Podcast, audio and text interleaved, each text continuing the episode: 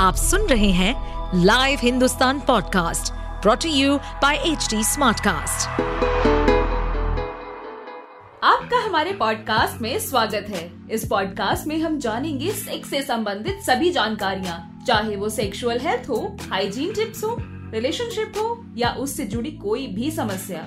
तो आइए let's talk खुलकर। डैंड्रफ से छुटकारा पाने के लिए जो सोल्यूशन सबसे पहले हमारे दिमाग में आता है वो है एंटी डैंड्रफ शैम्पू और यही कारण है कि आज हर बड़े शैम्पू ब्रांड का एंटी डैंड्रफ शैम्पू वेरिएंट बाज़ार में मौजूद है। एड्स में भी यही दिखाया जाता है ना कि यह आपके डैंड्रफ को धो डालता है। लेकिन सवाल यह है कि अगर ये आपके डैंड्रफ को धो डालता है तो ये बार बार वापस क्यों आ जाता है? सर्दियों का मौसम आ गया है। मज़ेदार मौसम की खाओ और सो जाओ। लेकिन सर्दियों के प्रोज होने के साथ साथ कॉन्स भी हैं, जैसे डैंड्रफ हालाँकि कुछ लोगों को ये समस्या साल के 12 महीने रहती है, लेकिन इन दिनों ये समस्या जरा बढ़ जाती है। एक रिसर्च की माने तो दुनिया भर की तकरीबन 50 प्रतिशत युग की आबादी डैंड्रफ से प्रभावित है। तो अगर आप भी समस्या से परेशान हैं तो समझें कि इस नाव में आप अकेले नहीं हैं। डैंड्रफ से छुटकारा पाने के लिए सबसे पहले ये जानना बहुत ज़रूरी है कि डैंड्रफ आखिर आता कहाँ से है, और इसे रिवर्स करने के लिए आप क्या कर सकते हैं। हमारा जंगल जैसा दिखने वाला सिर कुछ जीवों का आशियाना होता है। जी नहीं, हम यहाँ लीज के बारे में बात नहीं कर रहे। यहाँ बात हो रही है उन करोड़ों माइक्रोब्स की, जो पूरे शरीर की स्किन की ही तरह स्कैल्प पर भी मौजूद रहते हैं। इन्हीं में से एक है मेलेसिजिया जो कि एक तरीके का फंगस है और डैंड्रफ के लिए जिम्मेदार होता है। आपके हेयर फॉलिकल्स मेलेसिजिया के पनपने के लिए एक परफेक्ट प्लेस है। कारण हेयर फॉलिकल्स में ऑयल ग्लैंड होते हैं। जो कि बालों को नरिश करने के लिए सीबम प्रोड्यूस करते हैं। यही सीबम मेलासीजिया का खाना बनता है। वैसे तो मेलासीजिया आपके पूरे शरीर पर पाया जाता है, लेकिन क्योंकि स्कैल्प सबसे ज़्यादा ऑयल प्रोड्यूस करने वाली स्किन है, ऐसे में यहाँ मेलासीजिया का बशर करना आसान होता है। सीबम को खाते समय मेलासीजिया एक एंजाइम सेक्रेट करता है। इसकी वजह से सीबम में मौजूद सेचुरेटेड और अनसेचुरेटेड फैट अलग हो जाता है। मेलासीज या सेचुरेटेड फैट को तो खा लेता है, लेकिन अनसेचुरेटेड फैट को वहीं छोड़ देता है। कुछ समय बाद ये अनसेचुरेटेड फैट स्कैल्प में समा जाते हैं, जिसके कारण स्किन की प्रोटेक्शन लेयर को नुकसान पहुँचता है। ऐसे में बॉडी का डिफेंसिव मैकेनिज्म ऑन हो जाता है, जिसके कारण स्कैल्प पर इन्फ्लेमेशन महसूस होती है। आमतौर पर हमारी स्किन सेल्स की लेयर यानी एपिडर्मस दो से तीन हफ्तों में शेड होकर बदलती रहती है।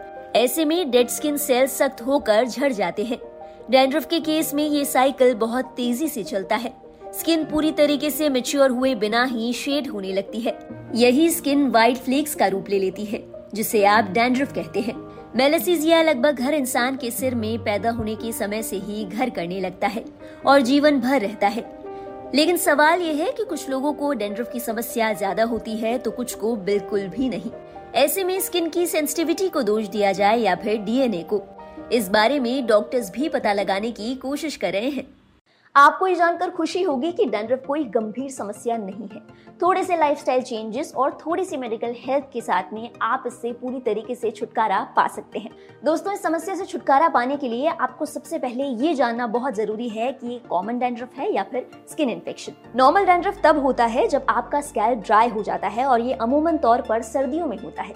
लेकिन अगर आपको डैंड्रफ के साथ तेज खुजली, सिर में लाल चकते बनना और इसी के साथ घाव होने की समस्या है तो इसकी बहुत संभावना है कि ये स्किन इन्फेक्शन है। अगर इन लक्षणों पर आप लंबे समय तक ध्यान नहीं देते तो उसकी बहुत बहुत संभावना है कि आपको सिबोसोराइसिस या फिर सिबोडर्मेटाइटिस जैसी समस्या हो सकती है।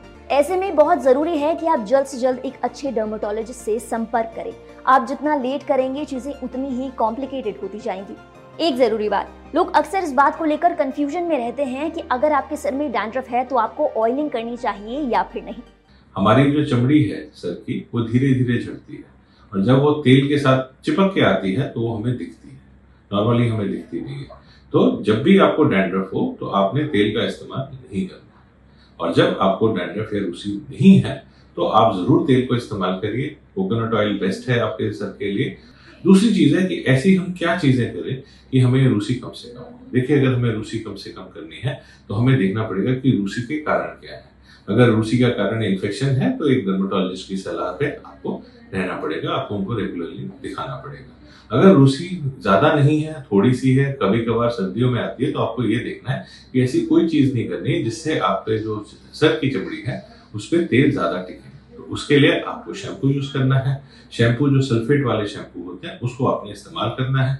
अगर आप ज़्यादा धूल मिट्टी में नहीं काम करते तो आपने क्या कहते हैं, हर दूसरे दिन शैम्पू का इस्तेमाल करना। और ज़्यादा धूल मिट्टी में काम करते हैं तो रोज भी शैम्पू यूज़ कर सकते हैं। तो जो आखिरी चीज़ है जो आज मैं आपके, आपसे डिस्कस करना चाहूँगा, वो ये है कि लोग ये पूछते हैं कि क्या रूसी खत्म की जा सकती है हमेशा के लिए? देखिए, ऐसा नहीं होगा। क्यों? क्योंकि रूसी जो है, वो आपके बाल के जो सेल हैं, आपके जो सर के सेल हैं, वो झड़ रहे हैं। वो तो झड़ेंगे झड़ेंगे। जब उसके अंदर तेल या ऑयल मिक्स हो जाता है तो वो बड़े हो जाते हैं और आपको दिखते हैं।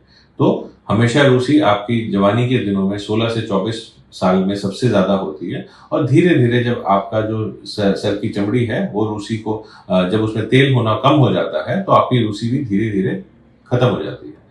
तो अपने डैंड्रफ की समस्या को लाइटली बिल्कुल भी ना लें। अगर आपको ये लक्षण लंबे समय से हैं तो जल्द से जल्द एक डर्मेटोलॉजिस्ट से संपर्क करें। इस पॉडकास्ट पर अपडेटेड रहने के लिए हमें फॉलो करें एट एच डी हम सारे मेजर सोशल मीडिया प्लेटफॉर्म पर मौजूद हैं। और और ऐसे पॉडकास्ट सुनने के लिए log on to W W W dot H D smartcast dot com